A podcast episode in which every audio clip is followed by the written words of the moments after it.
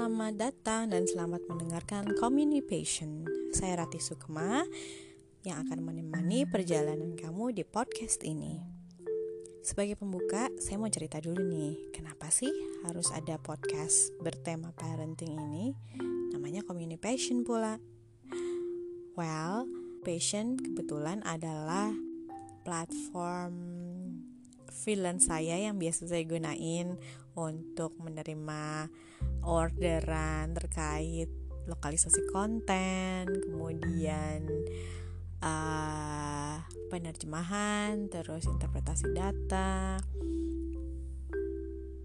termasuk kolaborasi sama partner saya Ricky Zulkarnain di Studio Nomaden untuk produk-produk juga community outreach nggak ketinggalan. Nah, salah satu dari kerjaan freelance saya kebetulan adalah uh, lokalisasi konten buat Tickled Media. Dulu saya diajak teman saya Putri Fitria, uh, Regional Acquisition Manager di sana untuk ngisi konten untuk uh, the id.theasianparents.com sekitar tahun 2017 sampai 2019 itu saya ada kali mengirimkan 30-an artikel. Kebetulan juga memang seorang ibu muda yang selalu pengen tahu dan pengen belajar mengenai isu-isu parenting terkini. Itu jadi modal awal saya untuk kemudian bisa kita bahas di episode episode berikutnya selain review buku tentang parenting, kemudian wawancara-wawancara narasumber yang punya keahlian di bidang parenting dan atau pendidikan dini early childhood education.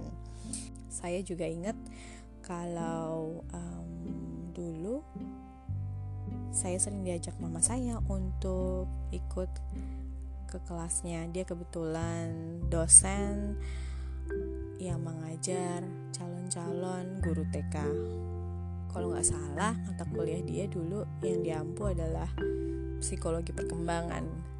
Dan saya banyak belajar sejak dari mula mengenai betapa pentingnya uh, bonding dan komunikasi antara orang tua dan anak yang menentukan kelak um, perkembangan kepribadian dan kedirian seorang anak di masa depan. Apakah saya pengen latah jadi influencer? Mungkin saya menghadapi quarter life crisis sehingga saya butuh validasi sebagai seseorang yang punya makna. Kalau disukai banyak orang lewat likes dan subscribes, sebenarnya enggak sama sekali. Kebetulan saya itu dulu emang punya mimpi jadi penyiar radio itu juga salah satu alasan kenapa saya pilih kuliah di jurusan komunikasi. Beberapa kali saya pernah ngajuin lamaran dan ngirim sampel suara ke radio-radio dan alhamdulillah cin sampai sekarang belum pernah dipanggil.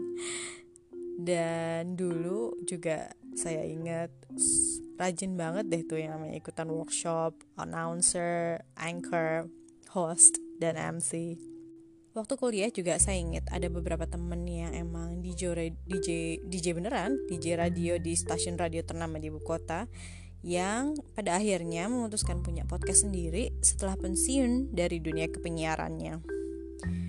Dan mereka memang udah punya base pendengar yang setia.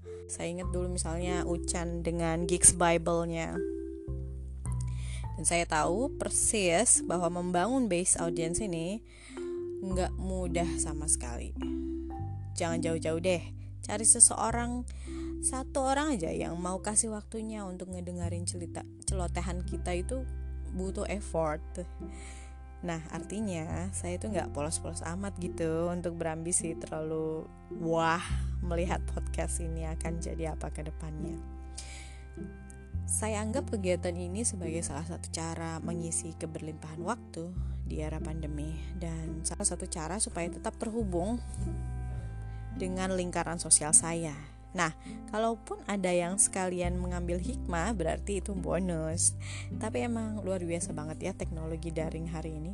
Siapa sangka kalau memproduksi radio show kecil-kecilan mulai dari nulis skrip terus ngerekam ngedit dan publishing atau on air secara daring ini bisa hanya dengan satu tab aja Tentu saja dengan perantara faktor lain seperti dukungan pasangan, waktu, dan ketersediaan uh, narasumber yang memang pas untuk ngobrol-ngobrol. Selain itu, di era PJJ atau pembelajaran jarak jauh seperti sekarang, kita melihat banyak sekali uh, ibu-ibu uh, yang memproduksi konten isinya marah-marah sama guru. Dan betapa mereka melampiaskan kekesalannya karena nggak punya waktu untuk mengajarkan anaknya materi pelajaran yang mereka sendiri udah lupa. Tentu saja kita juga nggak bisa semudah itu untuk ngejudge ibu-ibu ini. Saya sendiri kadang merasa kesulitan dan tidak bisa membagi perhatian ini karena saya mengurus rumah dan mengurus anak tanpa bantuan asisten. Tapi tentunya kita semua ingin mencoba untuk menjadi solusi dibandingkan distorsi. Jadi mungkin di episode-episode ke depannya nanti kita akan ngobrol-ngobrol dengan beberapa pakar atau fasilitator lapangan yang memang terbiasa bergulat dengan pembelajaran kreatif bagi anak-anak.